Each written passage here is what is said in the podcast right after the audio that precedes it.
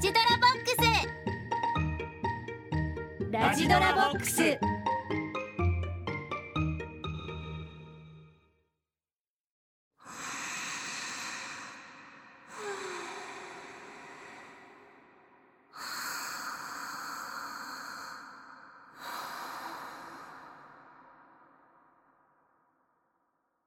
目が覚めると私は外にいた目の前には迷子案内所の看板を掲げたビルが立っている迷子案内所こんな雑居ビルの中にあやっと来たえ誰若木芽衣子さんですねお待ちしてましたお入りください目の前には中学生が立っていたあなた誰これは失礼しました私はこの迷子案内所の案内人東雲です私迷子なんかじゃないんだけどいえいえあなたは立派な迷子ですはあ何言ってるの今だってカウンセリングを受けてたのにですから迷子なのです意味わかんない騙されたと思ってさあ中に東雲と名乗るこの男の子一体何なのビルの中であなたを待っている人がいます私を待っている人 そうですお待ちかねですよ私を待ってる人なんているわけないご自身の目で確かめてみたらいい大切な人だから何なのよ一体めいこさんの手でドアを開けてください分かったわよ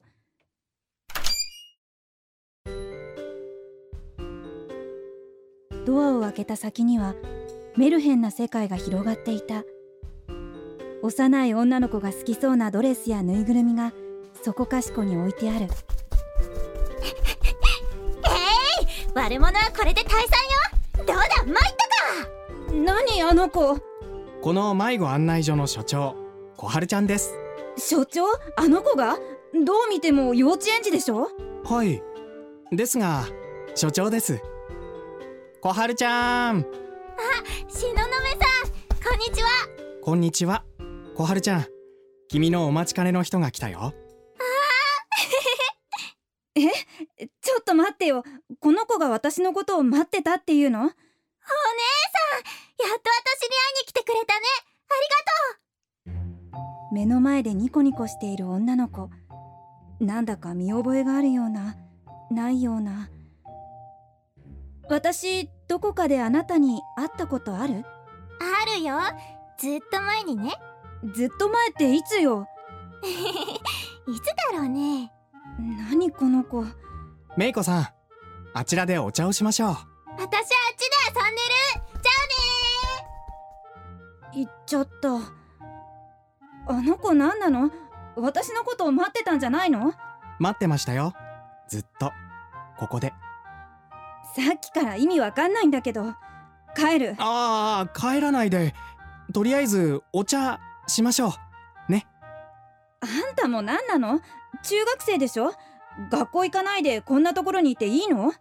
ここで案内人をするのが私の役目ですからさあそこのテーブルにどうぞお茶飲んだら帰るからねはいお待たせしましたどうもってこのカップどうしました私が子供の頃使ってたやつじゃない動物がサーカスしてる絵柄おや思い出しましたかなんであんたが知ってるのなぜでしょうやめてよ気味悪い、お茶も飲んでみてください、うん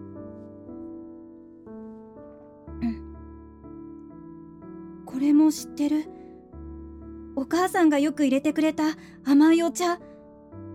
お母さんお元気ですか知らないわよ質問を変えますお母さん元気だと思いますか元気なんじゃないのもう20年近く会ってないんだから知るわけないじゃないさお姉んえい小春ちゃん急に抱きつくなんてびっくりするじゃない私のことを呼んだかと思っていや呼んでないけどめいこさんそのまま小春ちゃんを膝に抱っこしてくださいえいいから言う通りにしてくださいお姉さん抱っこ分かったわよよいしょっとどうですかどうですかって言われてもお母さんにも昔そうやって抱っこしてもらったんじゃないですかそんなの覚えてあ思い出しましたか絵本読んでもらったこれそうそれうさぎのバレリーナの話私これ大好きなのそう私も大好きでいつも読んでってお母さんにせがんでたお母さん読んでくれましたか仕方ないわねって言いながら何回も読んでくれたお母さんめいこちゃんのこと大好きだからえお母さん本当はめいこちゃんのこと大好きなんだよ何を急にめいこちゃんもお母さんのこと大好きなんだよやめてよ大嫌いよ私のこと捨てたあんな人本当にお母さんはめいこさんのことを捨てたのでしょうかあんたまで何言い出すのお母さんにはお母さんの事情があって仕方なかったのではないですか事情なんて知らないわよおばさんに私のこと預けてそれっきり会いにも来ないで寂しかったねやめてよずっとずっと寂しかったね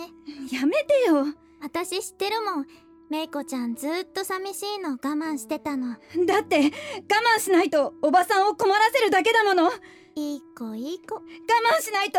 生きていけなかったんだもんずっといい子してきたもんね知ってるよ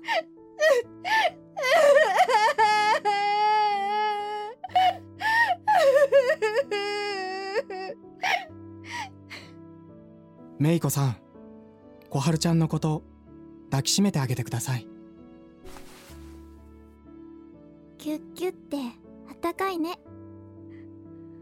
ったかいめいこちゃんお母さんもたくさんキュッキュしてくれたよそうかもしれない覚えてないけどめいこちゃんもう迷子じゃないねえお母さんの大好き思い出したから今日はここまでにしましょう十分ですどういうことまた私に会いに来てねここで待ってるから行っちゃうのめいこちゃんが行くんだよめいこさんお手をどうぞここにまた来てもいいのいつでもどうぞさあ出口へまたねまたね若木さん目を開けてくださいあれ気分はどうですか東雲先生なんかちょっとだけすっきりしていますそれは良かった効果がありましたね先生私見つけました何をですか迷子になっていた子供の頃の私ですやっと会えました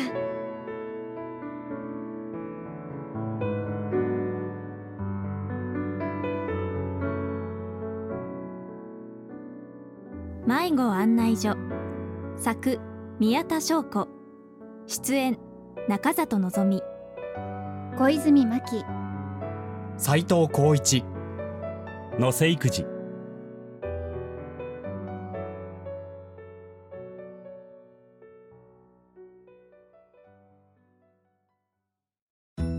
ラジオドラマ専門コンテンツラジドラボックス